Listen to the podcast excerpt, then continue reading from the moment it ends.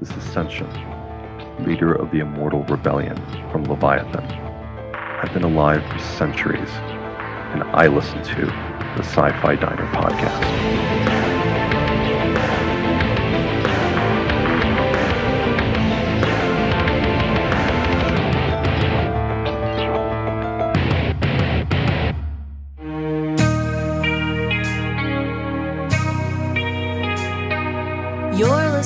To the Sci Fi Diner Podcast, serving the latest news in sci fi multimedia.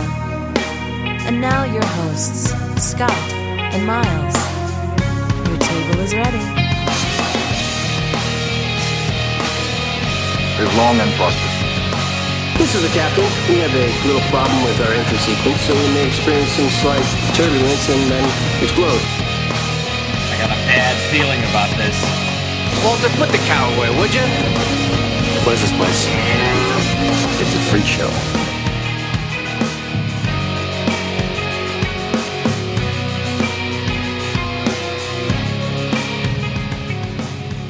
Welcome to the Sci Fi Diner Podcast. This is episode 168. I'm one of your hosts, Scott Herzog. Good evening, I'm Miles P. McLaughlin. We're here tonight to talk about tons of awesome sauce that we're serving up as far as the world of science fiction. Great trailers, great news, gr- phenomenal interview. You like that, Gur Phenomenal? Very much so. Very much so. It goes along with the awesome sauce. Uh, but, you know, hey, it makes sense. We're serving up food. What do you put in food? Sauce. Yeah. There we go.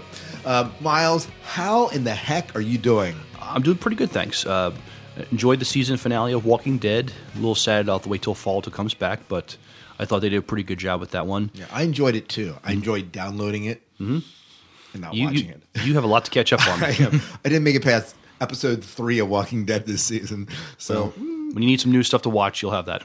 I will. I'm still working my way through Grimm, and I got Fifth Element, which, by the way, we have coming up two weeks from now. We're going to be doing our our uh, sci-fi rewind, Right. And we'll be doing the Fifth Element. So if you want to join us, you can watch it or send in your thoughts and comments to one 508 4343 Yes. Oh, um, and anything else, Miles, going on in your world? Oh, abs- oh lots of stuff. Um, uh, enjoying Arrow, enjoying uh, Revolution came back, so enjoying that. Uh, what else? What else? Um, and uh, Leviathan Chronicles came back, so watch the first uh, episode of season two. So, and we have we have a good interview with uh, Christof Laputka. Look forward to later. Yep, and it should be an awesome. I'm really looking forward to the interview. Mm-hmm. But, um, I just got a text. I got to share this. You know they're you know they're making the sequel to Finding Nemo. I think I remember reading that someplace. Yeah. Finding Dory. Oh, okay. I, you know, I'm gonna be honest. You know, I saw this coming across the news. I know this is not sci-fi related, Mm-hmm. but I mean, we do serve out fish here at the diner, so come on. Uh, Dory's not one of them. But you know, can't you come up with a better title? you would. It almost seems like a rehash, rehash of the original movie, and I'm sure it's not. Uh, but but if I judge it just by the title, I mean, granted, you need to. I mean, Ellen kind of stole the show, right? Right, in right. that in her first movie, so. Whatever. We can get off of that. We can talk about this later, Miles. but uh, send us your thoughts on Finding Dory. So to the Sci-Fi Diner podcast, 1-888-508-4343. But anyways, the the penguins that were yelling mine, mine, mine. You know, come to them. peng- uh, seagulls. Seagulls, yeah. Yeah. yeah. Um, anyways, uh, in my world, sci-fi, I'm still in Game of Thrones season five. Uh, I did Oh. not. I know that some of you are watching season three. Um, I'm reading it. I'm not watching it, obviously. Uh, but things are going great with that, and I'm really enjoying it. It's just a slow process. Uh, we have to send some thanks out to some people that are helping just make this podcast what it is. Uh, thank you, Miles, for being on the podcast every every other week when we record. It's my pleasure as always. Yeah, so and uh, but I want to thank Jay Smith. Jay Smith is the one that made available that awesome interview we heard with Dan Aykroyd. Mm-hmm. I mean, whenever do you get the chance to interview one of the original Ghostbusters? All right, or or Blue, Blues, you know, Blues Brother. Yeah, you name it. He's been at Saturday Night Live, Coneheads, uh, and a thousand and one other things that he's done. Sure. Um, so uh, we hope you enjoyed that short interview. with a little bit of information about Ghostbusters in it. So if you missed that interview, go back and check it out in our last episode. Um, so thank you for that. Thanks also for M tonight. M is joining us and providing some of the voice work you're going to be hearing that kind of introduces the various segments of our show. Uh, we used to do a little bit more of introducing different segments way early on the podcast. You remember us doing that? Oh, yeah. Yeah, that's back like episode like 45. And then we just kind of got away from it. Um, and I'm not sure why. But Well, but I'm, I'm sure I'm sure M will M, M will add a nice uh, a nice thing to it. Yeah, so she's in a sense she's like the hostess of the show. Oh, in yeah. a sense. You know, like bringing people to their seats, introducing him to what's on the menu and the segments. And And she has the perfect voice for it. And here's tonight's menu. So, Miles, what is on the menu tonight? Okay, tonight we uh, have new trivia question this week, and uh, some TV news about uh, Game of Thrones, which won't surprise anybody, uh, and special interest news. Uh, some um, well-known people in the Star Trek world thought they'd have a little fun with the April Fool's Day. And in movie news, we have a, a few trailers. We have a Wolverine trailer and a Percy Jackson uh, Sea of Monsters trailer. We'll have our interview later with Christof Laputka. In this week's twist, we have a, a new, newly released. It was released about a week ago. A new Star Trek trailer with a little, little more footage in it. We got a better idea who Peter Weller's uh, character is. And our sci-fi at five, I thought, well, since Game of Thrones, I mean, Game of Thrones. Um, that's that's still in the brain. How much is Yeah. that too? Uh, but but uh, uh, Walking Dead uh, wrapped up its its season, so we have some great uh, Walking Dead quotes for our uh, sci-fi five at five. Sounds awesome. In case you haven't noticed, the past couple times we've done the twist, there've been like trailers of Star Trek, and I just want you to know Miles is not excited at all that this movie is coming out, and so you'll just have to bear with the fact that we pray we, we're going to play like the regular trailer, then the international trailer, then the international extended trailer. It just just just happens. So People just- are saying I need to get off the fence about that. Right, right, right. So mm-hmm. you need to you need to you need to take more of a stance. Show us that you're a little bit more interested. If you're going to do this segment, Miles, mm-hmm. you really have to have an interest in Star Trek. I'm just saying. I suppose you're right. yes. Yeah. So, you call yourself a geek and a nerd? Prove it. Prove your geek cred by answering challenging trivia and entering for a chance to win some awesome prizes. It's all still waiting for you. The fields of Trenzalore, the fall of the eleventh, and the question. The first question, the question that must never be answered, hid in plain sight, the question you've been running from all your life. All right. In this week's trivia, we're going to ask you. So Peter Weller, Peter Weller is in the new Star Trek Into Into Darkness movie, but he was in another Star Trek project. What other Star Trek project did he uh, guest star in? I just want to see if you can see say Peter Weller five times real fast. I better not. It might, might say something I, should, I shouldn't. Yeah. So, uh, but anyways, so that is a question. You know, what other project did Peter Weller star in? Star Trek related. Um, and I said RoboCop. Miles said it was wrong. You're dead wrong. Dead yes. wrong. yes. Um, and uh, what can they win if they uh, actually answer to this correct? Well, we are going to give away a, uh, a, a Lee Arenberg signed autograph print that he graciously gave us to us at the Farpoint Convention, Awesome. and and the um, the hundred page uh, uh, spectacular uh, Star Trek comic book that came out last winter. Ooh, that sounds awesome. So we'll get some nice prizes for you if you Yeah, answer that so uh, question. all Star Trek related because Lee Arenberg is Star Trek related, and people know him now as like Grumpy and Once Upon a Time. But Mm-hmm. before Grumpy and before Pirates, he Uh, was on Star Trek. he did. He guest starred in many episodes of Star Trek. Yes, Yep, absolutely, Mm-hmm. as a Ferengi, right? a Ferengi, a Tellarite, a Malon. I'm trying to think if he did anything else, but uh, But plenty. but plenty, plenty, plenty of in Star Trek. Yeah, Now, if they answer this, they do need to include what? we are asking for a code word because we're trying to keep the spammers away. Right. So uh, the code word is parlay. Parlay. And if you want to answer this trivia, you can send us an email at sci fi diner podcast at gmail.com or call us at 1 508 4343. You can also attach an MP3 to your email. And if you don't want to do any of that, you can send it through SpeakPipe. So SpeakPipe's available on the side of the page. All right. Well, thank you, Miles, for sharing us that trivia. You're welcome. Let's move into our first promo tonight. Our first promo is from the Liberate podcast. This is actually I, they call themselves Liberate a Continuum podcast. And if you haven't watched Continuum, you won't know what Liberate is. But Liberate is kind of the quasi terrorist group that we aren't sure is totally bad.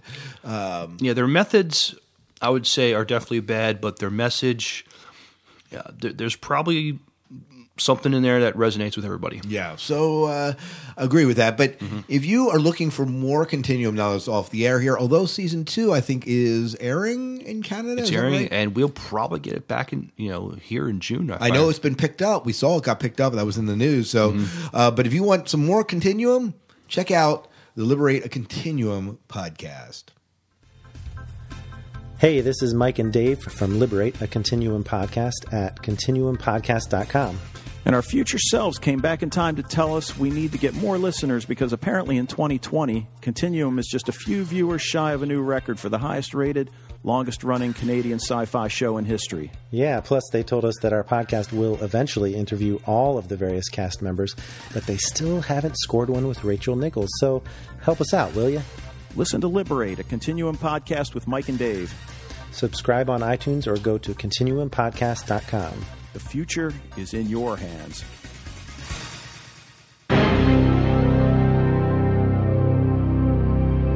For your first course, the latest in the universe of science fiction multimedia.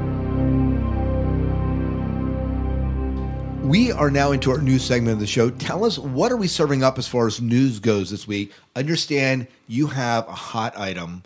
Mm-hmm. Game of Thrones comes back. We have one episode down, and what happens? uh, one episode down, and HBO decides to renew it for a fourth season, which is um, not a huge surprise because Game of Thrones is doing extremely well for HBO.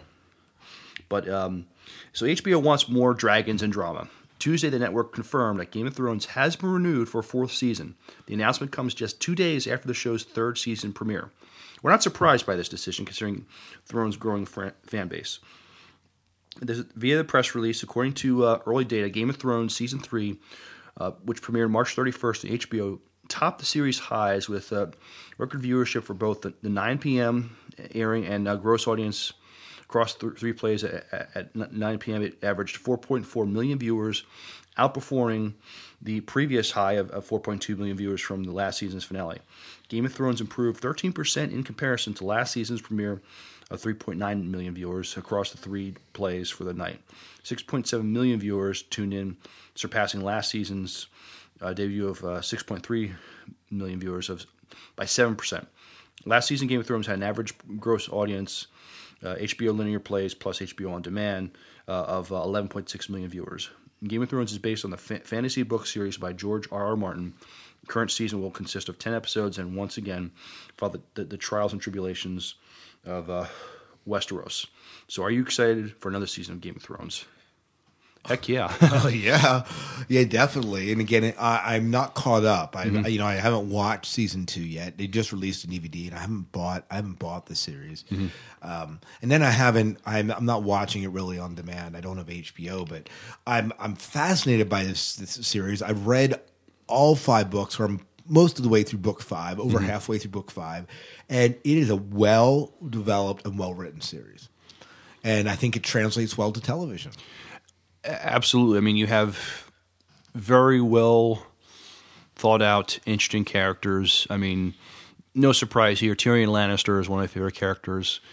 Uh, whenever he's on screen, I just want to know what, what's he going to do next. What what is he going to say next? Because it's either going to be very amusing or poignant. And um, I mean, they're they're all good, but but uh, they they they struck gold when they. Um, uh, with Peter Dinklage for uh, Tyrion Lannister. Yeah. By the way, did you see the uh, April Fool's joke that was going around the internet yesterday about Peter Dinklage? No, I didn't. Yeah, he was leaving Game of Thrones. Oh, that's a cruel joke. it was that they were going to get another actor to replace him. But Oh man, yeah, so that was. There are some really bad April Fool's jokes. Uh, there were. We're going to talk about some of them a little bit later on. Yes, we will. But uh, Game of Thrones, this is a wise move from HBO. This has to be one of HBO's top series. And you know what this does more than anything for me is it puts fantasy on the map. Mhm. It puts fantasy, so science fiction on the map.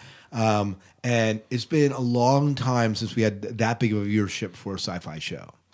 That is true. Um, and I think I want to say Fringe in the early days, early days, Mm-hmm. maybe. But and there are a few and like Terra Nova, like the opening episode. But we're talking season three, and its viewership has just continued to grow. Oh my And that's really thanks to the DVDs, thanks to a lot of word of mouth of people getting into it. Uh, that it, it's it's totally understandable that after people were into season two and they're they they watched in DVD and they're like, I need me some more Game of Thrones. Sure. it totally makes sense. Yeah, exactly. And I, it's it's a great story. I mean, when you first watch it, there, there is no. I mean, season one has no magic or or dragons until the last episode. But then season two, you, I mean, I'm almost through season two now. You're you're starting to see a little magic, and you're definitely see you know seeing little dragons here. When and this is what makes this series so phenomenal that even as you get further into the books, even though there is that it is not the forefront of the story. It's like this is just a part of them existing in their world, and what magic there is is just kind of incorporated into that. You know, and so the dragons are there, and that obviously tips it off that direction. But um, it's not a. It's really this raw and guttural existence as these people are exi- eking out. Right. I mean, the the world has just gone to pot, and try and see these people deal with it. Right, right. Um, and winter is coming. Winter is co- definitely coming. Yes. well, let's move into some special interest news. Our favorite Star Trek veteran George Takei, Takei, Takei, Decay. Takei. There we go. R- rhymes with William Shatner's toupee. Yeah, toupee, toupee. Um, um, our favorite Star Trek veteran, William Shatner's toupee, uh, performs the Jedi mind meld in the new Star Wars film. Looks like it's another banner April 1st for actor George Takei. Takei. Uh, last year on this date, news hit the Star Trek veteran would get his own spin off film called Star Trek Excelsior. Reached George Takei to target the explosion and fire again in Sulu spin-off Star Trek Excelsior. Now the actor, best known for his role in the original the, as the original Sulu in the Star Trek universe, revealed that he'll be starring in J.J. Abrams' Star Wars reboot called Star Wars Galactic Empire, set to start filming early next year. In the new film, Takei, will reach will stretch his acting abilities to limit in, to the limit in the role of a master Setai Maru, a member of the Jedi High Council. The geeks of Doom learned exclusively that. Takei Takei will be indeed performing the classic Jedi mind meld in Star Wars Galactic Empire. Check out the promo still here below of Takei as Master Seti Maru, which the actor posted on his Facebook page. Also, here's the original news he posted on his page today, April 1st, 2013.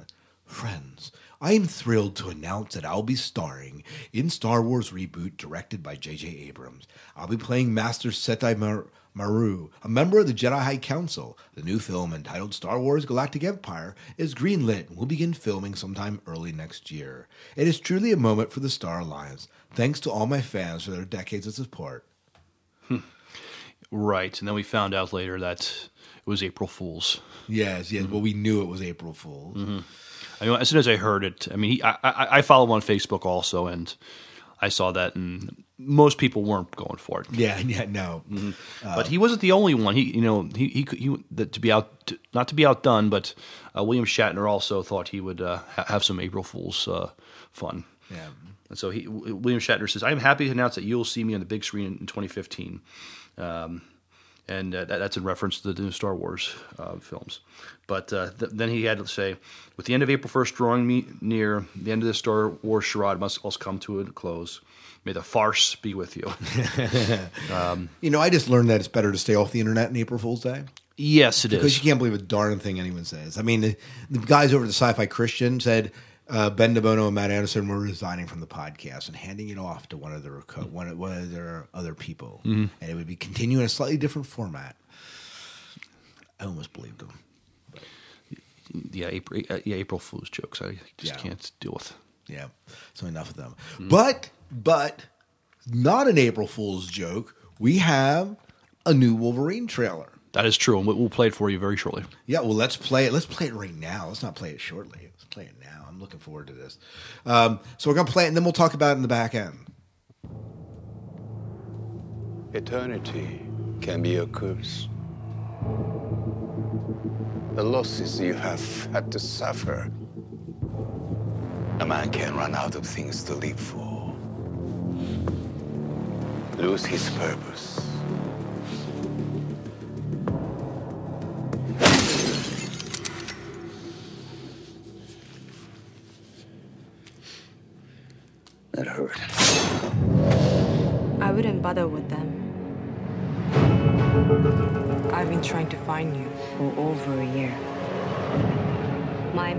Is dying. He wants to thank you for saving his life.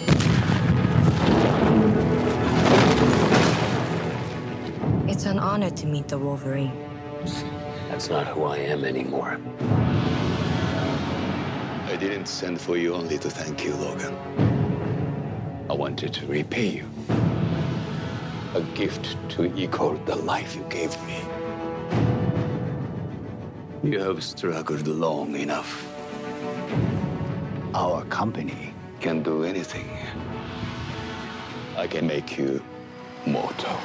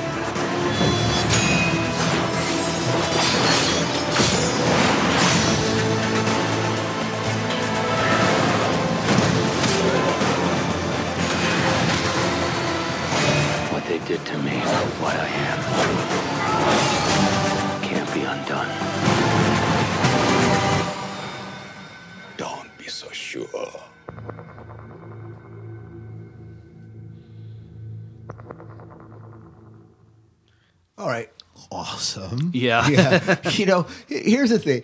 I remember when the first Wolverine came out and people were kind of panning it early on. And then I got a chance to watch the thing. And it was one of the best movies I watched that year. Mm-hmm. Maybe not the best, but it was a really good movie. And this has the makings of that again. Right. I be. I'm. I'm not sure where this falls in the timeline of Wolverine. I assume it's sometime before he joined the X Men. I would. You would think so. Right, but uh, But sometimes set after the Wolverine. right. Uh, Hugh Jackman's just the man. Oh, absolutely. you know, from Les Mis to this, what a transformation of character. Action star and um, you know Broadway. Uh, you Jean know, Valjean. Yeah. you know, it's just it, this. Uh, I think this is set, if I'm correct, with there, there was a, there was a Japanese line of the comic where he was in Japan, and I think that's where this is set. Mhm. I believe it was a four episode or four uh, comic book arc or something like that. Could be wrong about that. Listeners, you can correct me if I am wrong about that. But you know, this obviously is taking a place in that taking place in that area area, and you know, he's kind of incognito and but the Wolverine is unleashed by the end. So Mhm. it'll be it'll be very cool to see that see, see see him back on the screen and I cannot wait. When is this movie set to come out? I didn't catch the date on this. July oh it says it right here. July 26, 2013. So it'll be a midsummer has potential to be a summer blockbuster. It, it does. We're going to be at the beach that week. I'm definitely going to see it. There you go. so, or maybe shortly we can go see it. So we'll have to see. That's a possibility. There's plenty to do it shortly beyond that. Well, let's move in. We have another trailer here, and this is for uh, Percy Jackson's Sea of Monsters. Do you want to do the read a little bit of the write up before we play this? Sure. So this summer we can expect a, a fun movie for the whole family in Percy Jackson, Sea of Monsters, which is a sequel, Percy Jackson and the Lightning Thief. Uh, both of which books by Rick uh, Riordan. While this may be one of those those times when I actually read the books that inspired the movies, Nathan Fillion, who plays Hermes, is an easy sell for a good time at the movies. So the synopsis is: In this retelling of Rick Riordan's book, The Sea Monsters, Percy Jackson, accompanied by his friends uh, Annabelle Chase, Clarissa Clarissa LaRue, and Tyson, his half brother, goes on a journey to the Sea of Monsters to retrieve the Golden Fleece and save Camp Half Blood. I learned that the gods of Olympus are real. And sometimes they have children with humans called half-bloods. We're pretty much like anyone else you'd meet. But with a few notable differences. We live in the only place that is safe for our kind. Until now. What is that? Go inside. To the Oracle. Percy. Kronos, a force so evil, three of his sons, Zeus, Hades, and Poseidon, destroyed him. He's fated to rise again to exact his vengeance on Olympus and the world. The only thing that has the power to save our home is the Golden Fleece. It's in the Sea of Monsters, what the humans call the Bermuda Triangle. Our quest calls for only our finest hero, the best of us, the daughter of the god of war, Clarice! Don't worry about always coming in second, Jackson. You know, everything they say about you is wrong, Clarice. You actually do have a sense of humor. This is a bad idea. You don't even know what I was gonna say. You were going to say that you're going after the fleece. Actually, he was going to say we were.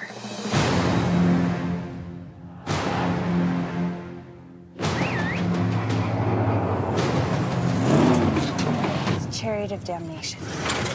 Looks like a New York City cab. Same difference.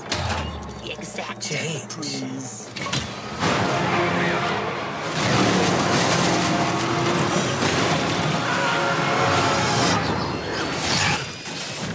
That was awesome!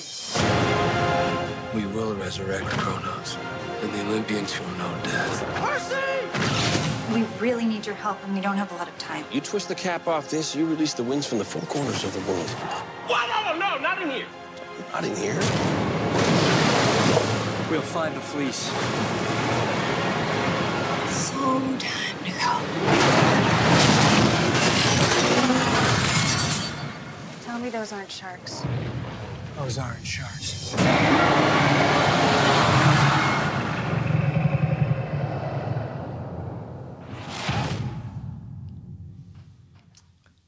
I see it just see Nathan.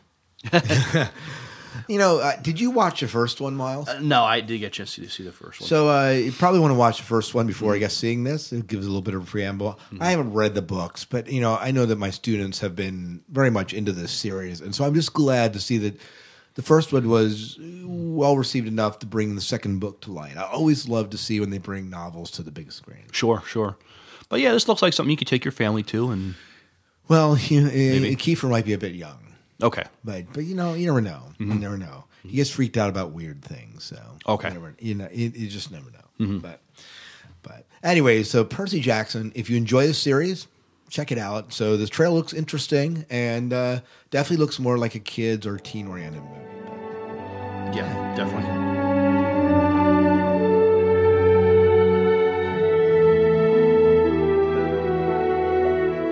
Pour yourself a tall glass of Romulan ale.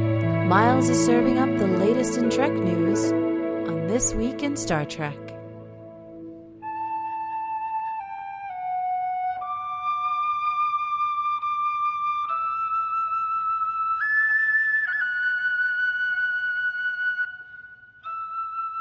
Well, this week in Star Trek, there was a, a, a new uh, trailer uh, released, and like I had said earlier, we get a little more insight into who Peter Weller's character is, and so um, that's pretty much all we have going on for this week in Star Trek. But we have a but we do have a new trailer for you. All right, so let's go watch the new trailer for RoboCop.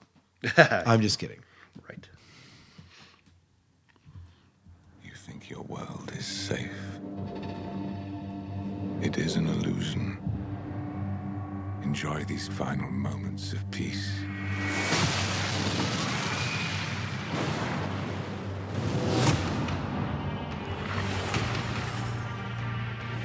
By now, all of you have heard what happened in London.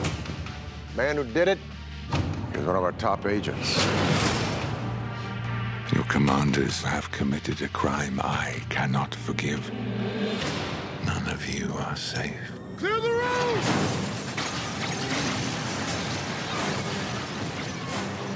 Have I got your attention now? This could just be the beginning. I request permission to go after him. Starfleet is not about vendetta, Kirk. Maybe it should be, sir. Jim, you're not actually going after this guy, are you? I have no idea what I'm supposed to do. I only know what I can do. If we're gonna do this, we gotta do it now. We will not fit. Oh, fit will fit.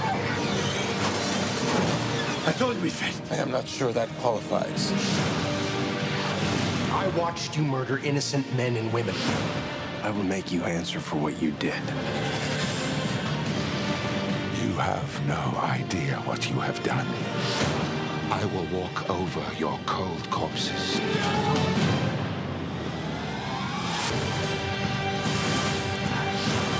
Let's go! We're outgunned, outnumbered. So we come out shooting. At what? Everything.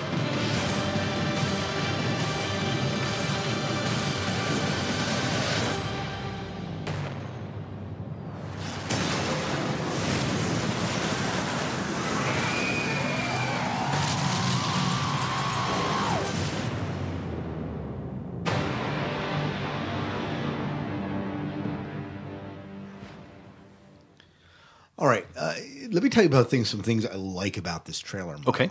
and then you can comment, Peter Weller. Me know. You know, here's one of the things I like about this trailer, maybe more so than some of the others, is two things. First of all, there are pre- some pretty phenomenal quotes. Um, you know, just about, and you, get, you begin to see a little bit of the writing. You know, they're going through that narrow space. He goes, "We'll fit, we'll fit." See, I told you we'd fit.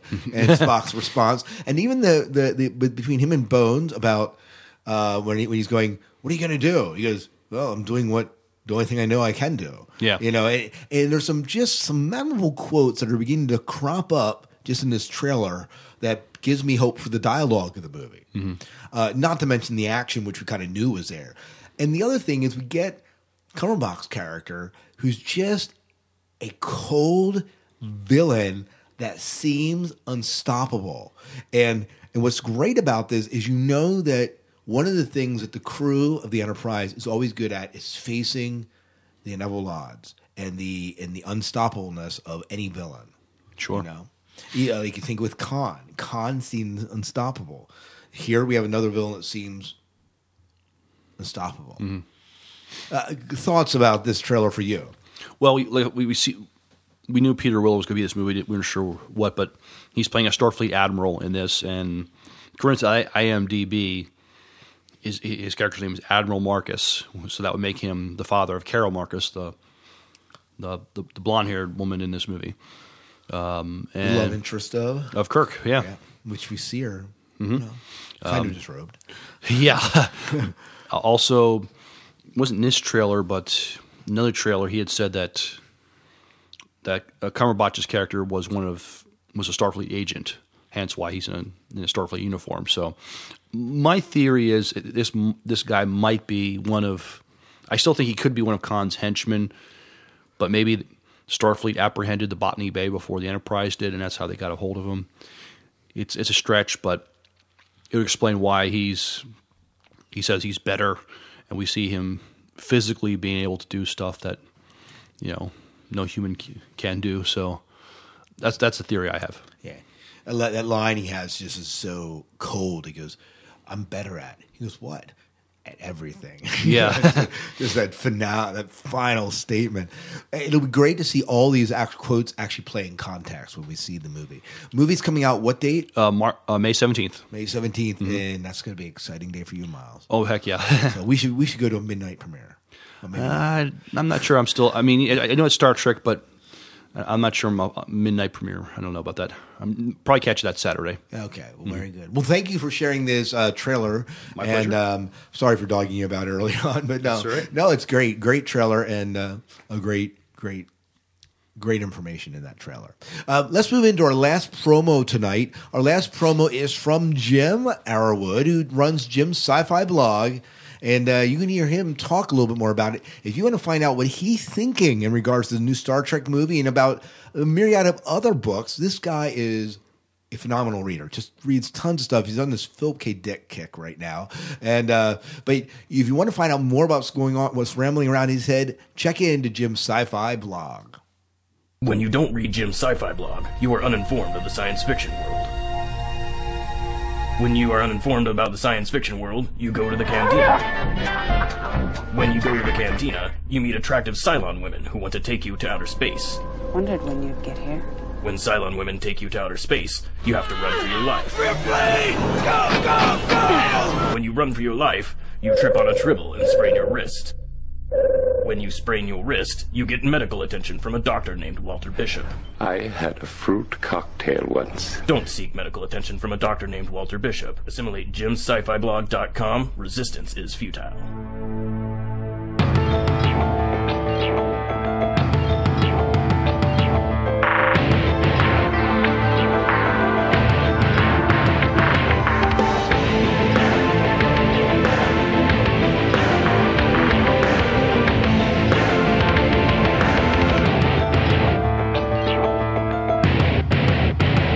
McAllen, Robertson, and Under Chief Watson walked down a few more steps to get closer to the rotating barriers, which stood over 13 feet high. A silver metal plate was affixed to the floor.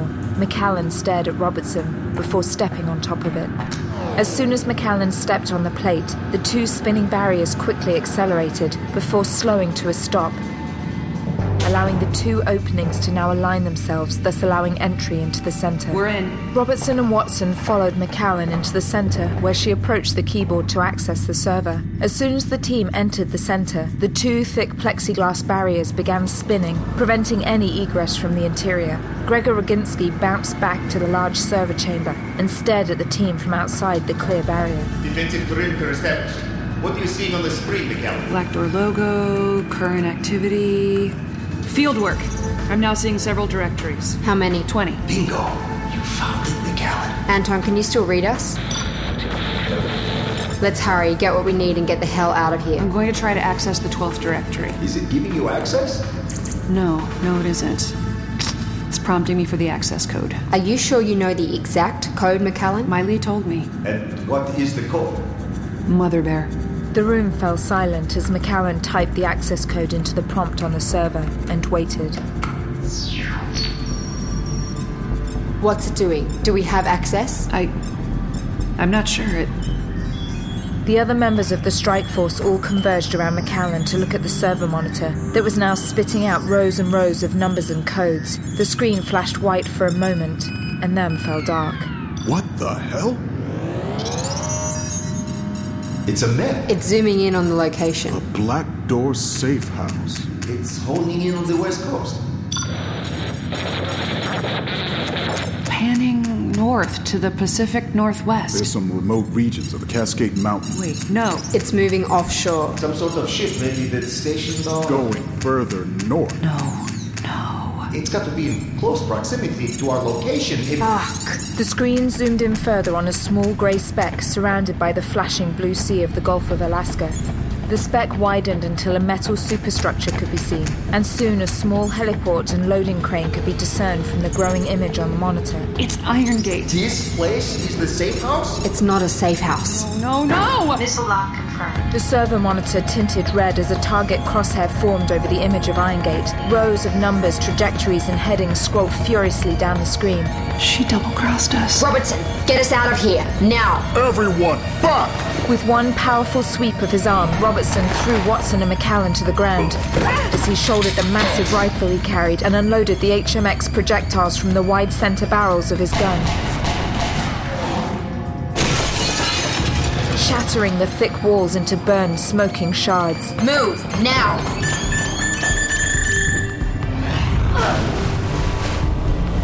In a split second, everything in the world shifted and no longer made sense to McAllen Orsel. As one of the four massive pillars supporting the Iron-Gate oil rig gave way, the floor that had been under McAllen suddenly shifted upwards violently, and all the walls and doors she viewed now lurched forcefully to the side, throwing her into one of the sharp shards of the plexiglass barrier.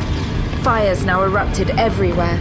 Watson grabbed her and quickly got her head under McAllen's arm for support, pushing her forward. Stairs! Get to the stairs! Robertson immediately took point and began sprinting up the stairs. Gregor limped behind them, bleeding from his head. Come on, come on!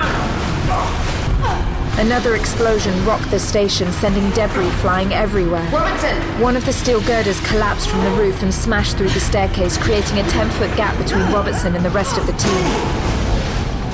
They were separated and trapped. Jump! I'll catch you! Keitha Watson took three steps back and exploded up the remaining steps, leaping over 15 feet and landing beside Robertson. McAllen jumped forward but landed directly on the same ledge Robertson was standing on. The abrupt stop in her momentum pushed her backwards, causing her to fall back into the growing fire below. I got you, McAllen. Robertson's hand snatched her belt buckle. He pushed her aside and turned his attention to the last member of the strike force. Come on, Gregor. Jump now, Roginski! But the head injury he sustained was clearly taking its effect on Gregor. He squinted his eyes for a moment. It looked like he had trouble seeing the staircase. With the heat of the fires now stinging the backs of his legs, he began a clumsy run forward and leapt a few feet too early. He's not going to make it! But before he could plummet into the flames below, Robertson again shot his right hand out while his left anchored him to the wall. Not today, my friend. Robertson grabbed Roginski by his chest straps and with one hand lifted him overhead, crashing down beside Watson and McAllen. We've got to get out of here. Get back to the ship. Anton, do you read me?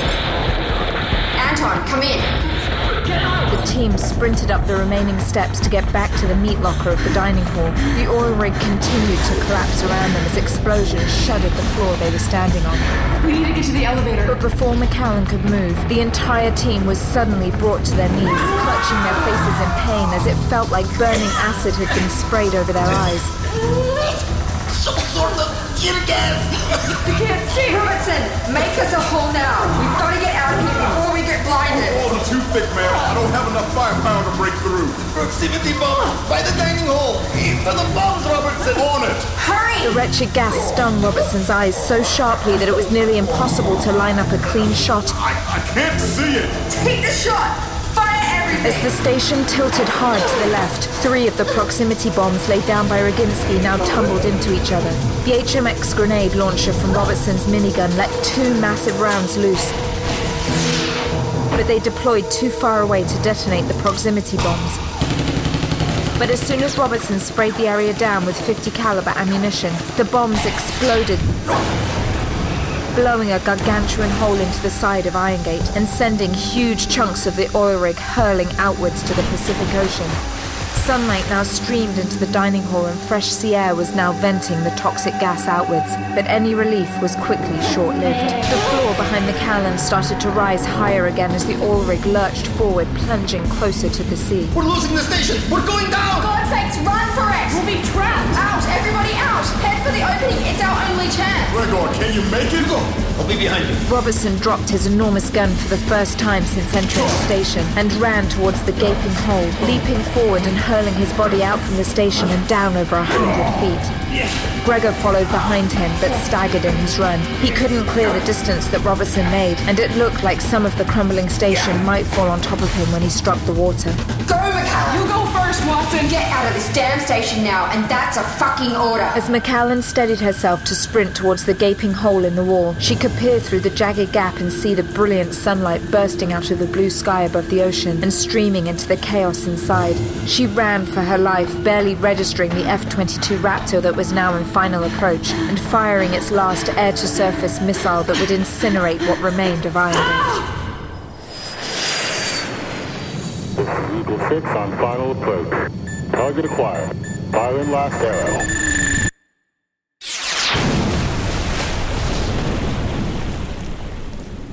Ladies and gentlemen, we have uh, waited, waited, and waited, and we were promised a second season to the critically acclaimed season one of the Leviathan Chronicles. Tonight, that wait is over. With us tonight, Christof Laputka, creator of the Leviathan Chronicles and a modern pioneer in podcast and audio dramas. Christof, hello, welcome back, and thank you for taking time to talk with us in the Sci-Fi Diner podcast. It is fantastic to finally be back. Yeah. It's So good. to we, have we you. were commenting just before the show that it's been what almost two years since we last had you on. I, I can't believe it. I feel uh, you know I feel like it's been way too long. I've been out in the cold, and it's nice to be back inside the world of podcasting again. Right, right. You know, and and you know, we had chatted just briefly before the show here that you know when we chatted with you, we were nearing the end of season one. You're like, yes, January season two, we're going to be dropping it. Da. At least that was the plans at the time, and we waited for a long time for what we now have. Uh, can you just briefly tell us what what have we been waiting for? Well, we're really happy to now announce the release of the director's cut of season two.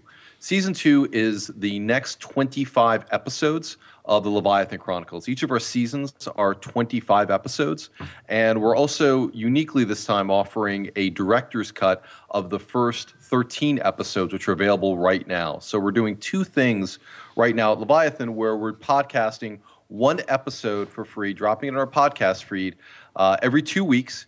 And if you don't want to wait every two weeks to hear each episode, you can now go to our website, leviathanchronicles.com, and you can purchase all 13 episodes at once. It's a director's cut version, which means you're going to get one hour of bonus storyline that you're not going to get in the free podcast. So for our listeners that want to listen for free, that's awesome. We just ask that you spread the word and tell people about Leviathan. And if you want to get all of that audio drama goodness right away, we give you an option now that you didn't have before, which is you can purchase 13 episodes at once. Um, again, plus an extra hour that you wouldn't be getting. Um, and we're calling that the director's cut. Very cool, very cool. And my understanding is that it just hit number three in the performing arts on iTunes. Yeah, I was totally amazed by that. We um, we kind of did a, a release late in the day on March 31st, and when I had checked, I, I, checked on April Fool's Day, April 1, so I wondered if a joke was being played on me. But uh, but we were actually uh, we're actually number three, which is I think the highest ranking we've ever um, we've ever achieved on in the performing arts section. So we Oh. were over the moon thrilled with that. Oh yeah, and great promotion for you guys. Yeah. Uh, Now you know, you know, we, we joked a little bit about you know what have we been waiting for, but let's take the question the other way. And I think you had answered it before my son interrupted, which I'm going to be editing out. Um, yeah, but we kind of said, you know, when we talked to you, it's been it's been a long while, and um, initially the plans were, you know, yes, uh, a couple months after season one ended, we were going to have season two out, and uh, we waited uh, almost two, uh, really almost two years for that to happen. Uh, something that I, you know, Miles and I both listened to episode one and the recap, and uh, I mean episode, yeah, I guess episode one of season two, and yep. totally worth it. Uh, but what took so long in the in that in that interim? Well, there there were a couple things that that went into it. Number one, we we did release a couple special edition episodes in the meantime, um, and our special edition episodes we have five of them now that are available on our site, and those are kind of standalone Leviathan stories that are um, kind of side stories that take place in the in the Leviathan universe, and those are typically one to two hour episodes. So we were we were working on those, but the most important thing that we that we switched was that we decided people can't wait for episodes anymore. So we decided to take one big step back to take a bigger step forward. And by that I mean we we it did take us two years. We thought we might be able to get it in one year, but we wanted to make sure that we had um, really just about the entire season finished before we started releasing anything. That's very different than season one, where we were, you know, quite frankly, it was our first season, it was my first podcast. We were figuring it out as we went. And season two is very different in that we have one set team. We've got one set music composer. Uh, Luke Allen has been working with us, so all the music is much more consistent. Um, we have a much better um, uh, production flow in place where we, we kind of know what everybody's role is, and we were kind of figuring that out in season one. But in order for us to take Leviathan up to the next level, we, we really needed to grow our listenership. And one of the impediments to that was we were not releasing consistently in season one. And that's all changed in season two. Now episodes will always come out every two weeks because we have them all done already. Uh, so that's you know that's kind of what's changed and what's taken us so long. So we had to wait until we had at least you know close to 20 episodes finished before we started releasing any of them, and that's what took so long. Very good. Well, just in case any of our newer listeners may not know, can you please tell us a little about about the, the world of Leviathan Chronicles? Sure. The Leviathan Chronicles is an audio drama podcast uh, which takes place in um, uh, a city called Leviathan, which is hidden uh, deep in the trenches of, um, of the Pacific, in the Marianas Trench. And it was founded a thousand years ago by a Valkyrie leader named Evangeline Leifric, and she sought to kind of distance herself from the religious persecution in the Middle Ages and wanted to create kind of a utopian society away from the influences of mankind. And we kind of start out a little bit giving some background to how that happened, and then we jump to the present time where a civil war erupts within Leviathan between the immortals that want to stay sequestered within Leviathan and those that want to integrate into um, with the rest of mankind. And while all this is going on, there is kind of a nefarious division of the CIA known as the Black Door Group, which learns of the immortals' existence. And being immortal, um, they have been able to develop technology that far exceeds that of the rest of humanity, as well as have as well as having a, a substantial um, financial power. Because essentially, if you were going to live for a thousand years and you put your money in at five percent, you'd be a trillionaire by now. So they recognize the Leviathan Group as being a threat to U.S. sovereignty, and they seek to eradicate the immortals. So this kind of three-way war is taking place across the globe and uh, in different locations. And one of the things we really sought to do in Leviathan is to take people to different locations using sound. So I want to take you to the slums of India, and I want to take you to posh dinner parties in London, and um, you know, in jets flying across the world, and uh, you know, in, in fish markets in Tokyo. So we we really wanted to give a very strong sense of location and place, and and kind of push what's being done in audio drama as much as we can. Cool.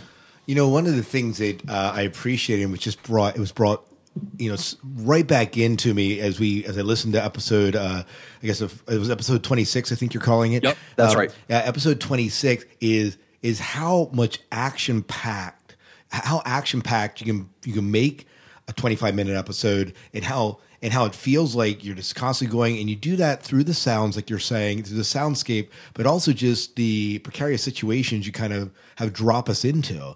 And um and i felt like it was a breath of fresh air. I'm like oh this is my leviathan. I've got it back again you know? You know? And that that seriously that was the way it felt to me as i was listening. I'm like this is why this is why I loved this podcast initially, and this is why I'm loving it still. And um, and so, thank you so much for releasing it. I guess let me say that. Um, so no, well, th- well, thank you for that. I mean, like it's.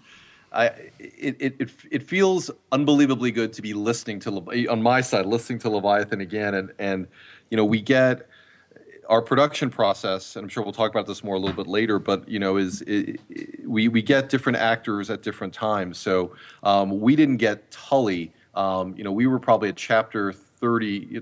season two is 26 through 50, and we were working on 35 before we got any of Tully's performances.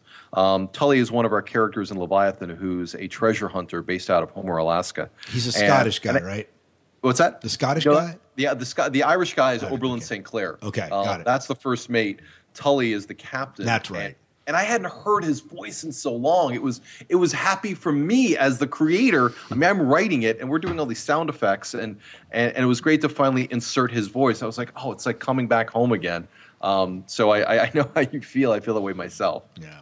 So uh, you mentioned Evangeline. We just mentioned Tully and Oberlin Sinclair. Who are some of the other major players that are playing out the story? We mentioned kind of groups and factions, but uh, and I realize that all characters kind of have the role. But who are some of the standouts we're seeing this season? Some of the standouts are Harlequin, uh, who is kind of a rogue immortal, and if you um, we explored his origin in one of our special edition episodes called "The Rogue Plague."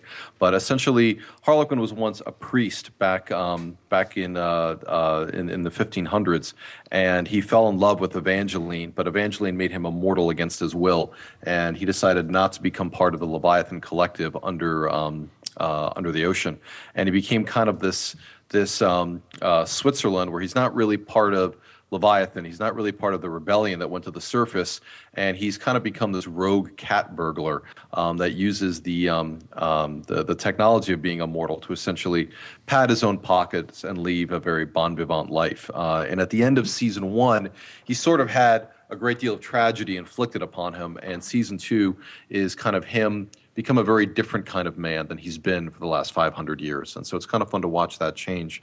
We have a new character that we're introducing, which is his ward. And this is, again, something we explore in our special edition episodes. There's one called literally The Ward, where um, he has, he serves as a father figure to a young, um, a young French orphan, a woman named Lisette Monzabile. He, he finds her um, as, a, as a thief when she's about uh, 10 or 11 years old, and he kind of takes her in and, and teaches her you know his um, uh, his way of life, and she plays a big role in season two. Um, other characters that we we have returning characters coming back like Tully and Oberlin. Our protagonist is named Macallan Orsel, and we found out in season one that uh, you know we think she is this scientist working at Rockefeller University in New York, but it turns out that her life has been somewhat pre-planned. She's actually a clone of the um, of the head of the Immortals, Evangeline, and she's been genetically created so that when Evangeline would be assassinated, that she could effectively take her place. So um, a lot of a lot of characters returning. We have a, a good number of new characters, and uh, I think it's going to be a great season. Very good. What inspired you to do Leviathan Chronicles in the first place? Leviathan Chronicles really came out of um, some scuba diving that I did in um, in the Bahamas, and I was doing some cave diving with a group of friends, and we were in this one cave that had a little bit of light coming in from the outside, and we were swimming through this cavern and there was sand on the bottom and and the rocks you know were kind of surrounding us and a little bit of light could come in. And it looked like this little little tiny tiny tiny cathedral that we were in. And i thought if i die here nobody's going to ever find me. I am some random pocket of the earth that that is completely hidden. And that was at you know maybe about 110 feet And I kept thinking, what exists at 1,000 feet, at 5,000 feet, at 10,000 feet, or even 35,000 feet underwater? There's so much of the earth that's underwater that we have no idea what's there. And I mean, this is, it's been kind of fun. During my absence, James Cameron has um, done an expedition down to the Marianas Trench, and it's gotten a lot of attention because people are realizing how we've had more people on the moon than at the bottom of the ocean. That's how unexplored it is. So when you think about that, I was immediately drawn to this being a fertile ground for fiction. And I wanted my science fiction to be something that could be conceivably existing at the same time um, as our current reality. And when you think about how little we know about these areas and how much of the Earth is unexplored underwater, um, that became a really easy place to, to write Leviathan. That's really how it came about. And that and that's awesome. That's awesome. Um, I remember you talking a little bit about the Marianas Trench and some of the other things we had last time. So it's good to kind of just have that in here as a refresher. Um, by the mention, by the way, you mentioned um, Harlequin's Ward. Is is that the person we meet at the end of this first episode? that You are awesome. Yes. okay. That is that is her. That is a keen ear. Uh, that is Lisette, and she is um, uh, she is his ward, and her her and Harlequin's origin story is explored in one of our special edition episodes. So you know you you don't need it to kind of know what's going on, but if you're kind of curious of who this new person is, you can go to the special edition episodes, and, and it's actually a great episode. I really enjoyed making it. Listeners, I encourage you to get it. I listened to it. Um, it's fantastic. Very good. Oh, thank you very much. I really appreciate Yeah, that. we'll tell people where to get that in just a little bit. You know, um, from what I've read and from what I guess I've been reading through some of your notes you've been releasing on the website, um, that the first half of season two essentially is is I guess uh, finished as far as production value, and you're kind of finishing up the second half of season two. Is that a correct assessment? That is correct. Yeah. Um, we uh, we still have a couple episodes to finish, um, and we we anticipate being able to release the uh, the second twelve or thirteen episodes as a director's cut in a few months. Um, but what we're able to kind of guarantee right now is that our podcast releases that we put in our iTunes feed um, is going to be uninterrupted. So, um, so we had enough that we felt comfortable releasing, kind of, kind of starting the cycle. So we dropped 26 uh, on Sunday. Uh, a week later, we usually drop what we call a soapbox episode, which is kind of where we do interviews with the cast and crew. And then the week after that, we do the next episode. So every two weeks, you get fresh Leviathan audio drama content, but every week, you get some sort of basic Leviathan content. And if people don't want to listen to kind of the, the behind the scenes stuff, that's cool too. We just want to have it out there for some of the diehard fans. Yeah, very good. Well, so I guess what what I'd like to find out is from start to finish, what what goes in to putting together? What's the process of putting out the Leviathan Chronicle episode? Because all we hear really is the finished product, which really represents hours and hours and hours of your time. So take us from walk us through from maybe the inception down to release. What are some of the steps that are going on in the in audio drama for some of our listeners that may not be aware of that? Well, I think everybody does their audio drama a little bit differently, and that's one of the great things about the the medium. Um, some people do it, you know, kind of as kind of a uh, an audio book with characters. Some people do full cast. Some people use a narrator. Some people don't. Our our goal is to treat it as much like a motion picture as possible, and then that's actually something we we developed a lot more in season two. The uh, the process starts with me writing the script, and uh, um, I'll I'll write it and then I'll give it to our director Nobi Nakanishi and also to our two post production sound engineers, uh, Robin Shore and Luke Allen. Um, Nobi is with me. Robin and, and and Nobi are with me in New York City. Luke is down in Austin, Texas. The very next step we do is we create a read through. So um, my narrator Samantha Parker, who's fantastic, um, will usually get her narration very quickly, and then I will read the voice of all of the characters. So you've got the narrator, and then you've got me very poorly impersonating all of our all of our great actors, and that guide track allows Luke and Robin to start putting in sound effects, composing music, and creating kind of the skeleton while we wait for all the different actors. And what people need to realize is in, in a given episode, we have maybe 12 or so different actors um, that uh, that are sending in their performances and you know it's it's a little hard people go away on trips they uh, they have work obligations they have family obligations so you know just as soon as I write it 12 voices don't come in. It may take a couple weeks for that to happen. And what we were what we weren't doing in season 1 is we're like, "Oh, waiting for those voices to come in. I guess we can't start production." So what we've changed now is this idea of the guide track where it kind of lets all the cylinders of our production team be functioning simultaneously. So Nobi is responsible for then getting the actors, getting the best performances out of them. Um, and at what at the point that we have all of the actors and um, at least the basic sound effects, I'll sit down with either Luke or Robin, and we'll start um, getting through the the sound effects. And like that's the wrong gun. You need to have you know a semi-automatic weapon, not a full auto. Um, I need a prop plane, not a jet plane. And we'll start going through all the different sound effects, and we'll sit down and you know we the the, the episode you listened to, chapter twenty six that we worked on that for probably about six months. I know that sounds crazy for a 25 minute. We didn't work on it exclusively for six months, but we'd work on it. And when we first heard it, I got to be honest, I looked at Rob and I'm like, this sucks. This is absolutely terrible. Like, what, what's happened to us? Why can't this isn't sounding compelling? It's slow. It's not, and it was terrible. And and we just slowly chiseled away at it to bring up the energy level and to make it more chaotic, to make it sound more vivid, more visceral, and and you know it just it takes a while. So you know if we can get an episode done in three weeks to a month, we're really honking, and it's um, uh, we're we're getting we're getting a little faster at that. And what we did differently this year is we were, we were hitting a point in our production where things were just taking too long, and I said, screw it. We need to all live together, and we all need to to treat this like a movie shoot. So we rented a house down in Austin, Texas, for uh, for about seven weeks, and everybody took a leave of absence, and we all lived together um, to just live and breathe Leviathan and audio drama. And I was just you know spending my mornings writing and spending the afternoon working with um, Luke and Rob and either listening to music or editing or going through everything. And we, you know, we probably got about 10 episodes, including a special edition done during that time. And we needed that to kind of get us over our production hump. So those, that, that's kind of what's, what's going on to, to, to produce an episode. Wow. And so tons, tons of work, and uh, you know we get to enjoy the finished product, but it's tons of work from your end to kind of bring that out. It's so. it's more than you would think. Sounds like it.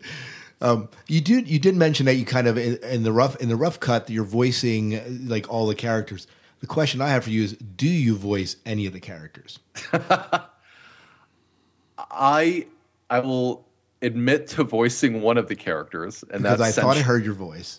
Senshin is the uh, um, is the leader of the rebellions. He he's he's the leader of the faction of immortals that decided to leave Leviathan and set up base um, on the surface. Um, so I do voice that character, and we're going to leave it at that. Okay. You'll, You'll have to figure the rest out for yourself. Get, as you get through season two, I, I welcome your guesses. uh, you're, you're, being too hard on yourself. um, can you ask the next question? What have you? I mean, this you're you're you're a script writer, producer, you're the creator. What have you learned as being as a, as a audiobook audio drama uh, creator producer? You know, I think I think the medium has changed so much since I started, and and that, that's both embarrassing and, and exciting at the same time. It's embarrassing that you know I've been you know we've been doing this so long, and uh, and we only have you know uh, 25 you know 26 episodes to show for it. But um, but I started this out trying to essentially be a book author, and now that's not what I want to do anymore. I want to.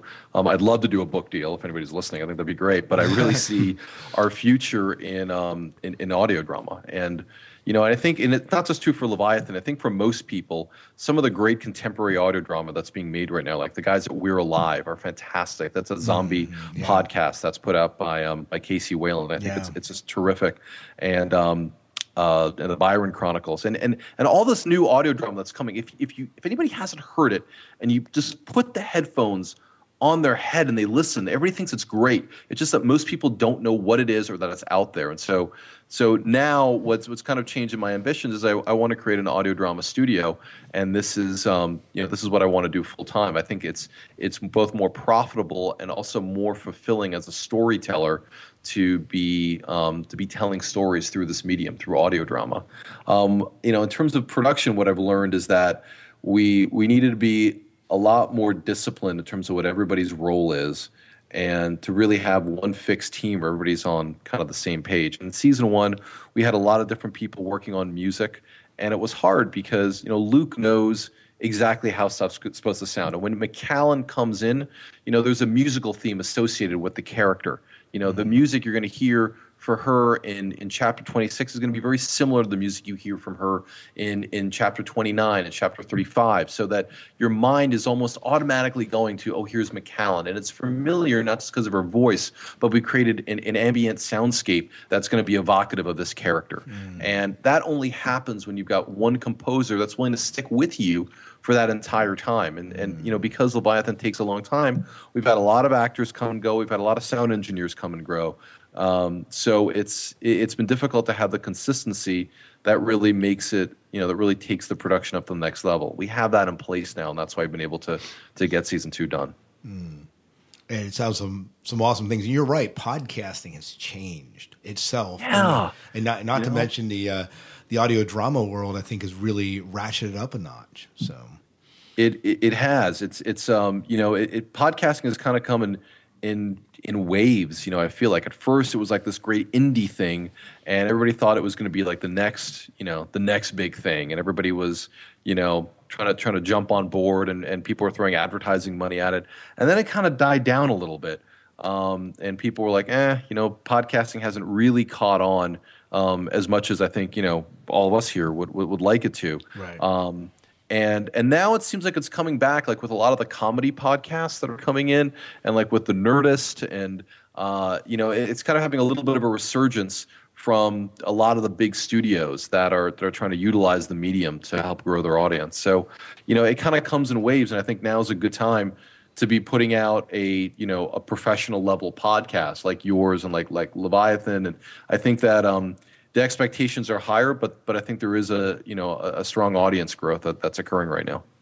What I've learned is that a lot of uh, aspiring authors that want to get their books into print, or at least maybe a you know a, a you know download, um, they'll they'll do podcasting first, th- th- just to try to you know find an audience first. So it, I think I think that's true, and I think you know what, what's interesting about it now is, you know, a lot of people were doing that back when when when we all started back in you know in in 08, but that was before ebooks, and that was before you know all this um, you know, but before really the the the iTunes store really allowed you to to, to essentially self-publish and, and the way that Amazon does now. So now, you know, it used to be people were podcasting to build an audience so they could get a publisher, and now you know, I I was hanging out with Scott Sigler in New York the other day, and you know, we were debating the merits of even having a publisher now because if you're a published author with a traditional, you know, uh, you know, big New York publishing deal, you know, out of a thirty dollar hardcover book, you're maybe getting ten percent or less of that. That's a very slim margin. Right. Um, you know, where you've got an ebook, you might be keeping, you know, anywhere from seventy to eighty percent of that. Now, you know, maybe you don't sell as many ebooks as you do hardcover books with a big deal, but you're you're keeping a much bigger percentage of it. So the way everybody's looking at it, it's a lot different. You can kind of be, I think, a little bit of more the master of your own destiny now than maybe you could be a while ago. Uh, so it's exciting as a, as a content creator. and I would think there's something very satisfying too about that. There is. It's um, you know, it's. I think I think that there's enough. I think I think the audience has grown enough now where if you're doing something. I think I think the audience has grown sophisticated enough now that you know they're willing to listen and pay for something that doesn't necessarily have a big corporation stamp on it, and they're recognizing that like things like Fifty Shades of Grey started out as fan fiction, and and people are recognizing that a self-published book can often be a very good book and, and worth paying for. Um, there's a lot of stuff that isn't good, Right, right. but um, but it's uh, it's it's an exciting time to be indie. We now, um, now, so listeners who have been following Leviathan Chronicles, let's go back to Leviathan just a little bit here. Um, listeners who've been following Leviathan Chronicles for some time now, as season two progresses, we don't want to obviously give any spoilers. Not that you would give us to them anyways, but is there anything that we can be looking forward to that you can tell us without giving too much away? there's there's a couple main story arcs that we're following right now, but generally, where season one was a little bit more of a season of discovery and learning about the universe. This season is about keeping that universe from collapsing. And everybody on all sides of this war, everybody in Leviathan, everybody in the Rebellion, and everybody in Black Door, has taken a huge hit. All of these sides have been hurt in some way and handicapped in some way.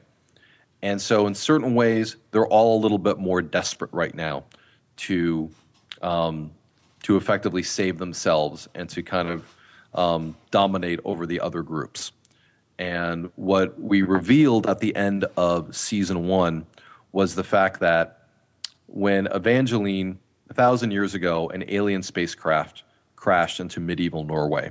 And Evangeline Leifric, the leader of the Immortals, nursed two ailing aliens back to health. And in exchange for that, they gave her the immortality and the technology to build Leviathan.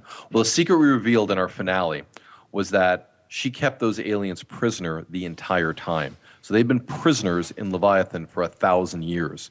And it kind of puts a different spin on who Evangeline is.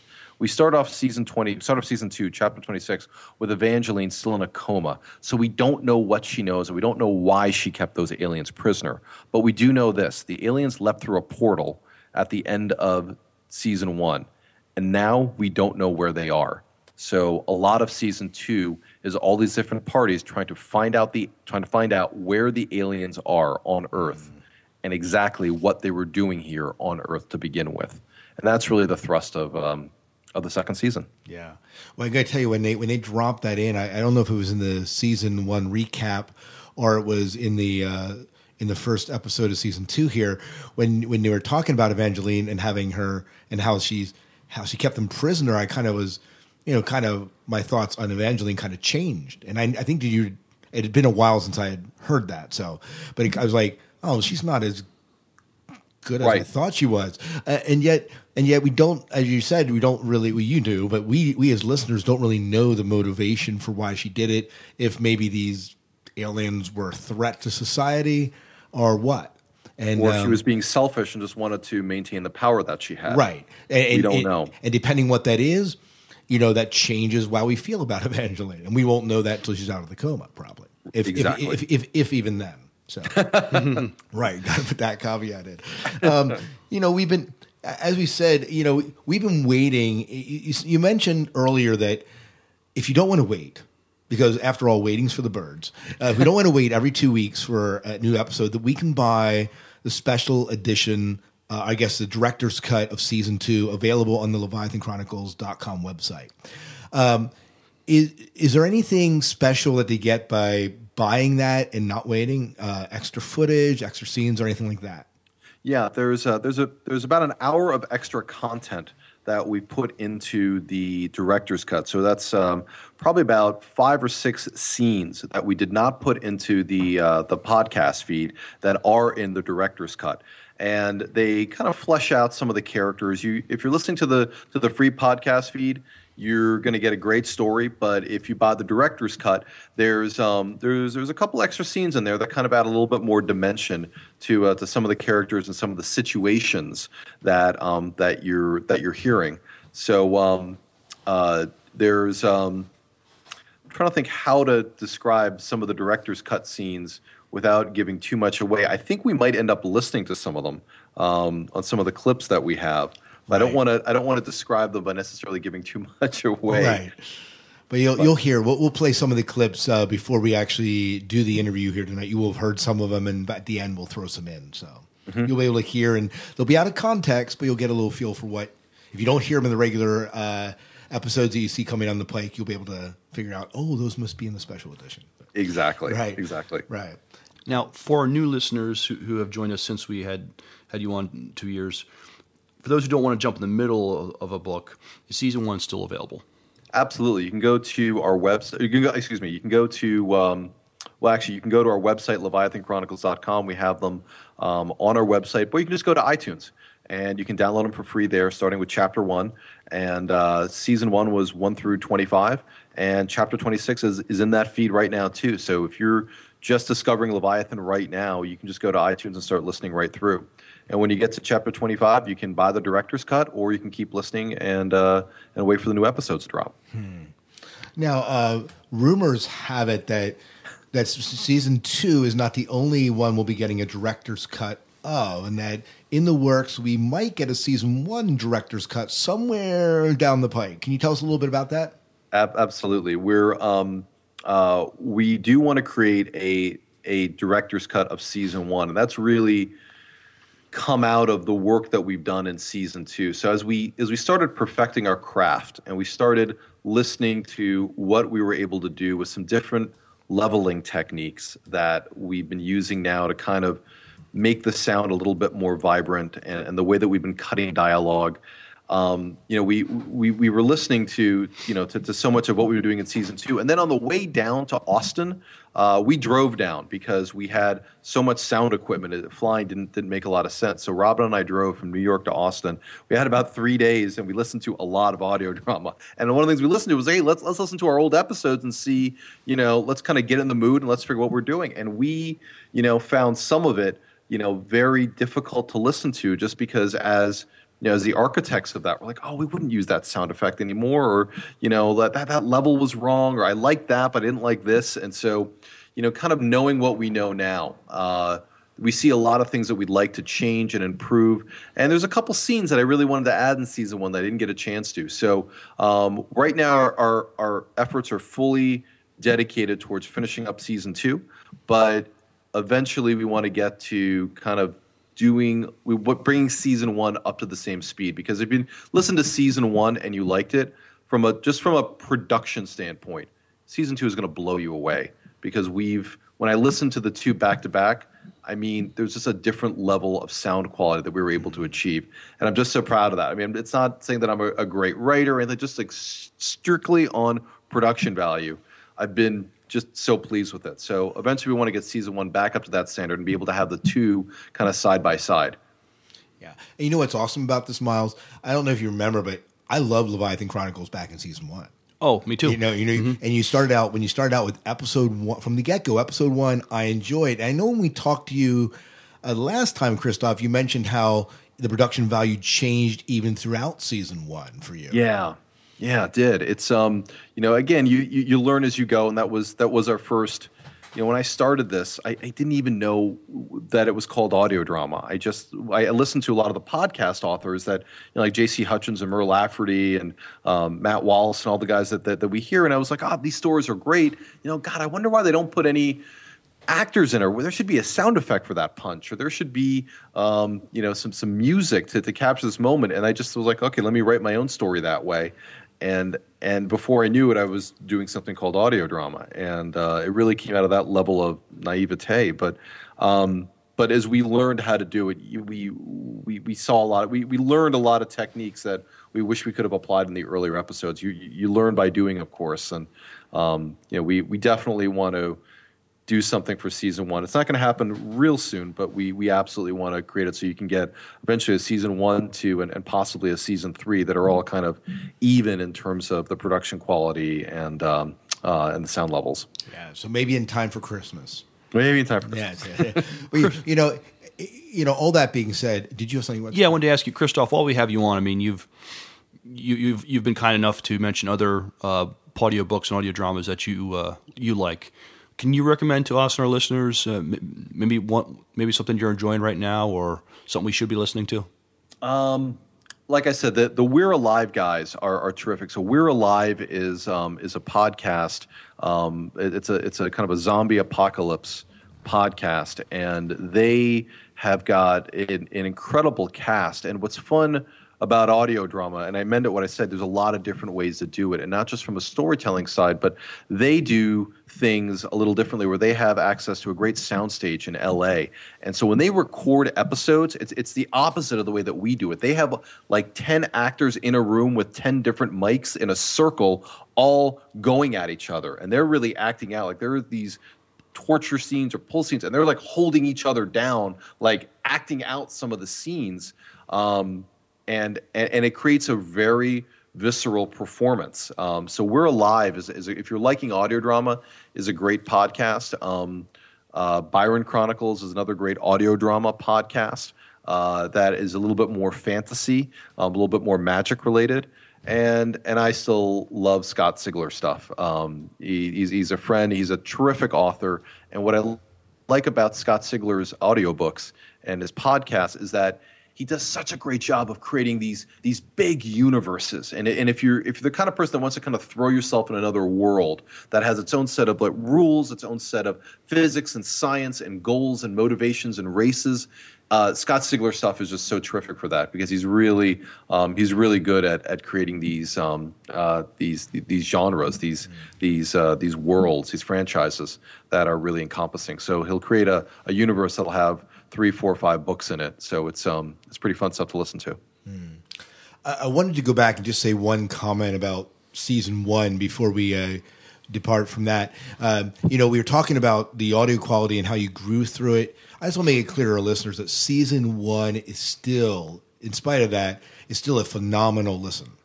And, and you, and you got to you got to understand that uh, when Christof talks about, it, he's talking about a lot of the technical stuff and some of the stuff that he hears in it. But as listeners, I mean, unless you're really an audiophile where you pick up on that stuff, most of the listeners listening to that will really enjoy that story. Wouldn't you say, Miles? A- Absolutely. I mean, uh, I mean, I, I understand Christof is wanting to put the best product he can out, but uh, you know, season one is still is still is still phenomenal. very very entertaining. Very entertaining. I don't. I mean, if you're not too much of a snob on that, I mean, uh, you, you'll you, you, you know. You're that Miles is calling you a snob, Christof. I'm just saying. I but, But, but but you know, sometimes being a snob is a good thing. I mean, and and you're, you're, I mean, you're trying to make your product better. But uh, but seriously, I mean, you're not going to lose anything by listening to anything in season one. Yeah. I, I hope, hope people. Uh, yeah, I mean, I, th- I think for the new listeners that are there, I think it's a it's a fun journey to go through. I mean, you'll if you start at if it's the first time hearing Leviathan, uh, go to iTunes, check out Chapter One, and um, you know, and listen for a couple episodes. And I think uh, you'll get a you'll get a sense of, of the production quality we're trying to create, and um, uh, and hopefully the journey you know keeps taking you through all the uh, subsequent chapters. So I want to get, I want to find out more about the Leviathan Chronicle world and where I can pick up some of the merchandise we've been talking about. Where can I go for that? You can go to leviathanchronicles.com. Uh, there's a big icon there for purchase episodes, and that takes you to our store page. And at the store page, you can get the director's cut of season two. Um, that's on sale right now for $19.99, and that'll give you the first 13 episodes plus the uh, extra hour of bonus storyline that you won't get in the podcast. And in addition to the director's cut, you'll see each of our five special edition episodes that we have available right now. And those are each standalone stories that are kind of their own story arc. They're anywhere from one to two hours, um, and they're for sale for, I believe, two ninety nine each. Um, and if you're listening to a little bit of season one and you want to hear more of some of the characters and, and what their origin stories are, the, the the special edition episodes are a great way to to um, to kind of get a, to kind of flesh out season one a little bit more, and you'll also meet some of the characters that now appear in season two. So some of the season two characters actually started in the special edition episodes that um, that we have available. So everything's at leviathanchronicles.com. Um, you can check everything out there, and um, uh, hopefully everybody enjoys it. Yeah, and there's a huge database of different ships and drawings and background information you can also get there. So, so very cool. Well, Christof, I just want to say thank you so much for joining us here in the Sci-Fi Diner tonight. Oh, thank you so much. It, it feels so great to be back. Um, it's a pleasure to be here and, and talking with uh, with you guys. I mean, it's uh, you know I've been looking forward to this day to be able to be able to back on your show and, and, and have Leviathan be back and, and be very proud of what we released. So uh, it's really a pleasure to be back, guys. I really mean that. Thank you for having me. The surface of the North Pacific Ocean erupted in fire, ash, and sulfurous smoke. The pilot of the F 22 Raptor that deployed from Elmendorf Richardson Air Force Base pulled hard on the flight stick and resumed his cruising altitude of 50,000 feet on a northern heading to return to base. Bits of steel and metal detritus continued to rain down on the ocean for a full minute after the devastating GBU 32 JDAM bombs struck the abandoned oil rig known as Iron Gate, annihilating any trace of its existence above the ocean. Slicks of oil spread searing rivers of fire along the surface of the Gulf of Alaska, and the water churned as small pockets were brought to a boil. Macallan Orsel couldn't remember exactly what had happened or understand exactly where she was. She vaguely recalled there was a panic and then a great urgency, and that something had gone very, very wrong and that somehow all of it was her fault. McAllen had been sprinting towards an opening in the mess hall of Irongate when the bombs hit. Her body was violently thrown over a hundred feet outside the structure and struck the surface of the ocean brutally, causing her vision and mind to fog over in a haze. The icy Alaskan water instantly forced all the air from her lungs and ripped cruelly at her skin. And while she was vaguely aware of it, she made little effort to hold the ocean's steady downward pull of her body underneath its surface. The frigid seawater splashed over McAllen's face and filled half of her mouth every time she strained to take a breath. Sky, which had shone clear, bright blue earlier in the day, was now obscured by soot, smoke, and flame. Soon, the freezing ocean water found its way into McAllen's lungs, and there was no voice left in her mind to try to stop it. The cacophony of explosions and fire became more muted, and all the distinct sounds blended together and grew further away. Her body drifted downward into the deep green mist in graceful slow motion, allowing her limbs to float limply out in front of her. I have you, McAllen. I have you. Breathe for me. Come on, we're almost to the ship. Anton swam powerfully towards the Zephyr, which was floating 15 yards away. The rear loading hatch was completely down, opening the interior of the cabin to the elements and allowing seawater to drift inside. It also created a perfect ramp for Anton to drag McAllen's wilted body into the cabin before closing the hatch and beginning CPR to resuscitate her. Anton laid McAllen on the floor and tore open her flak jacket, placing his hands over one another and pumping up and down on her chest. Five, six. After 30 seconds, he tilted her head back and squeezed her nostrils shut, blowing into her mouth. Come on, McAllen, breathe. A part of his heart sank as he felt the coldness in her body, and he searched desperately for some sign of life within her. He repeated the sequence four times before finally. McAllen gasped for air and began coughing violently. Where should the end it?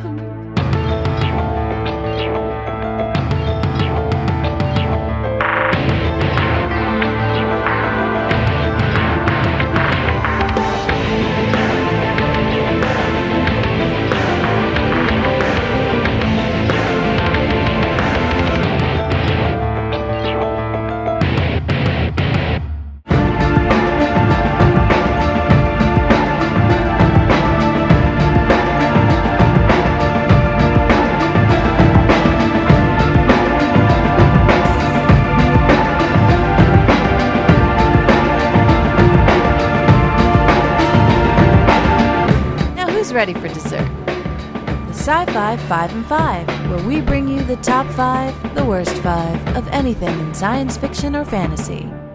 In 5 minutes or less. Well, Miles, that was an awesome interview. It's always fun talking to Christof. Yeah, it's definitely fun. Well, before we leave here, we have um, our sci-fi five and five that we got to share with people. Yeah, so we're gonna say goodbye to Walking Dead uh, till the fall, but I thought till like October thirty first or something like that. yes, but uh, so I found some great uh, Walking Dead quotes, and um, spoiler alert. I'm just kidding. Uh, so yeah, no, no spoilers here, folks. Uh, some of them for this last season, some of them from season one. Very good. Well, why don't you? Uh, do you want to do everyone one? I'll take the e- I'll take the evens. You take the odds. Okay, so number five is uh, this is uh, Daryl saying to Merle, "You lost your hand because you're a simple-minded piece of you know what."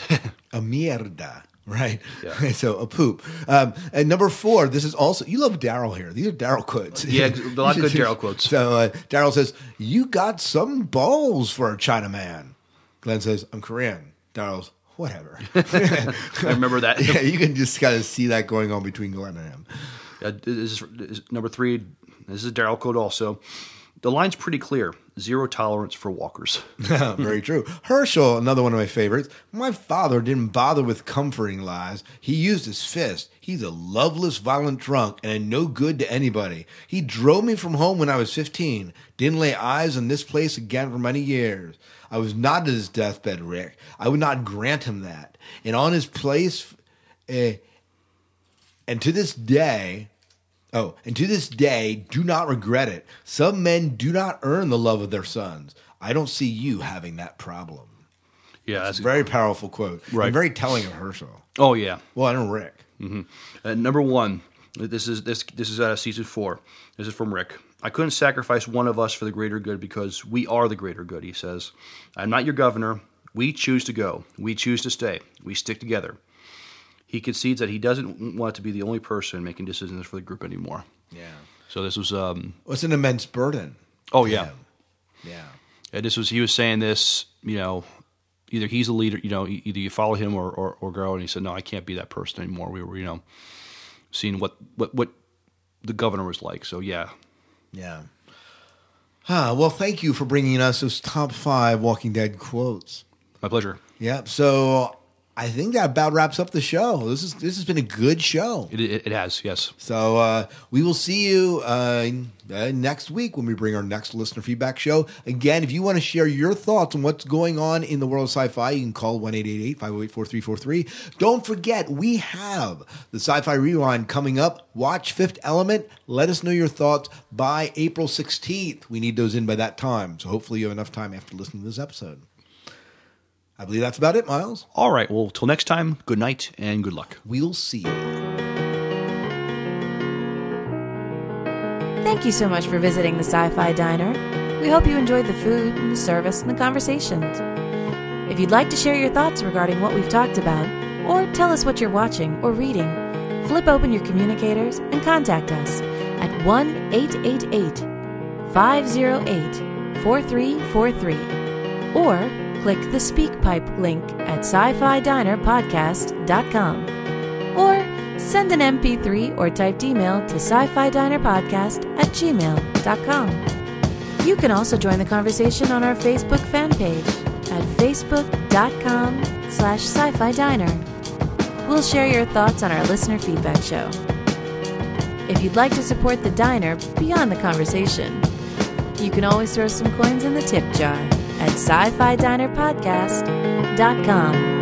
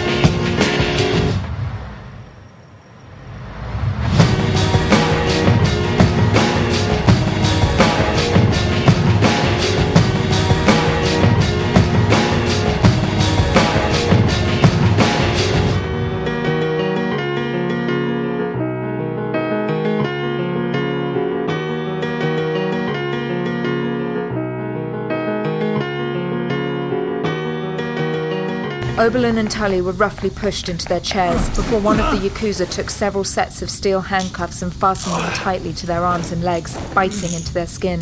And then, without another word, all the men in the room turned and walked out, leaving Tully and Oberlin alone. Facing each other for over three hours. I can't feel my hands, Tully. Hey, don't talk, buddy. If they hear us, they're only gonna make it worse. Worse? Jesus, look at him. What the hell did I do to this guy? My best friend. Look at the lines around his mouth and under his eyes. Poor guy should have never met me. If only I had. The metal door snapped open and the three Yakuza henchmen re entered the room while a fourth walked slowly behind them. The fourth man wore a grey pinstripe suit with a matching vest adorned by a silver pocket watch. He walked to the middle of the room and took a moment to appraise Tully and Oberlin before removing his jacket and handing it to one of the other gangsters. He placed the alligator skin attache case he carried upon a wooden table at the far end of the room. Beside the wooden table was a small kitchenette with a sink and burner that was now being used to boil water. As the grey suited man slowly rolled up the sleeves of his Ascot Chang shirt, Tully could see a set of colourful tattoos sprouting up from his shirt collars that adorned almost all of his neck and arm. Good morning, Mr. Tully. Forgive me, I. I didn't realize it was morning. Normally there's a bagel involved when I. We need to get an early start on the day. Well, I don't know if we need to rush into any. Oh! The fist of the grey suited man exploded into Tully's exposed stomach. He didn't have time to tense his abdomen before all the air was viciously forced out of his lungs. That was your coffee. Another blistering punch, this time to Tully's head, causing a white flash to cover his vision. And that was your bagel. Oh! So, now that you're awake, we can begin the day's important work. Do you know who I am, Mr. Tully? You. You do that video. Gangnam style. I am the accountant for the oyabun. And today, we are here to bring all of our accounts into balance. Blood now dripped out of the gap where Tully's incisor used to be and collected on his Hello Kitty t shirt that was now soaked in sweat. Please, stop. You've got to let us go. We can get you any money that you want. Ah! One of the thugs standing beside Oberlin shot a right hook straight across Oberlin's temple, causing his vision to double. The grey suited man was nonplussed, turning ever so slightly in Oberlin's direction. Unless I am speaking to you, I'm not interested in having you speak. No, I'm more interested in Mr. Tully. I'm flattered, really. But is there any way I could get a donut? Your humor is misplaced. There is nothing humorous about the situation you are in or the debt that you have ignored. Without saying a word, one of the other Yakuza poured a half cup of green tea into a small cast iron mug and handed it to the grey suited man. My accounts show that you owe $250,000 before interest to the Yakuza, Mr. Tully. And there has been almost no payment on this loan since its inception, despite our attempts to contact you. I find this very disturbing. The grey suited man poured the scalding contents of his teacup over Tully's left hand, which instantly turned a blistering shade of red. Tully's head snapped back like a rag doll, and his broken nose leaked more blood, covering his shirt and pants. His head fell forward, limp and unconscious. One of the nearby Yakuza thugs threw an ice bucket of water at Tully's face. The grey suited man leaned in close and grabbed Tully's jaw with his hand, their faces just inches from each other. Our work is just beginning, Mr. Tully. For God's sake, stop it! This isn't going to get you your money any faster. Just stop it. We'll do whatever you want. Hit me! I'm the guy you want beat up. This was all my fault. I stole the money. Do you hear me? I stole all the Yakuza's money. I'm the guy you should be torturing. The man in the grey suit stopped and turned around to fully face Oberlin for the first time. Mr. St. Clair, I promise you that your pain will be equal to your friends. But instead of being struck, you will have to watch him suffer. And he will suffer terribly for a very long time until he finally just disappears. And then there will be nothing left of him except the images of him in your mind that you will never be able to erase. No, no, you fucking bastard. You can't do this. We can get you the money. Do you hear me? We'll get you your money. Just wait. The grey suited man turned away to the wooden table nearby that held his attache case. He reached in and unrolled a leather sleeve containing various cruel looking instruments, laying them on the dirty floor for both Tully and Oberlin to see. He picked a gleaming set of steel pliers and tossed it to the thug standing behind Oberlin. Every time he looks away, or even drops his head, pull out a tooth. Tully suddenly lifted up his head and regained a small modicum of coherence. His left eye was nearly shut, and every breath seemed to spit blood from his mouth. Leave him alone. He didn't do anything. This is my debt. This is my fault. You gotta let him go. Nice of you to join us again, Mr. Tully. You're weaker than I expected. We'll have to take special precautions so that you don't fade out and take any more unexpected vacation. We still have a great deal of work ahead of us. Look, please. I'll I'll tell you whatever you want to know. Please, no more. I'll do whatever you want. I'll tell you everything.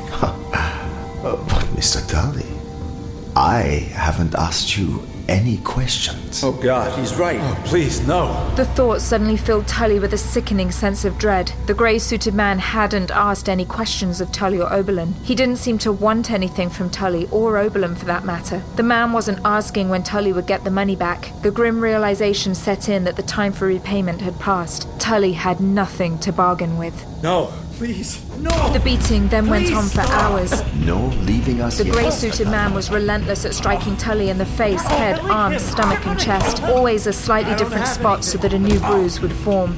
Tully faded in and out of consciousness, never out for more than a minute before cold water was splashed on his face, Stay away. or smelling salts were used to revive him. Your count is not yet settled. Oberlin looked on in horror, desperately wanting to close his eyes, but he knew that the other Yakuza never allowed him to leave their gaze for an instant. Why would you accept As they would unfailingly obey the order to pull out his teeth if he looked away from the spectacle of his best friend being physically destroyed. Both Tully and Oberlin were growing ready to welcome death. The grey suited man finally stopped his assault for a brief moment in order to check his watch. Ah, I'm afraid our time must come to a brief end, Mr. Tully. It seems that you are very popular. You have a very honored guest that has come all the way from Tokyo just to see you. I certainly hope you will pay him the proper respect, Mr. Tully.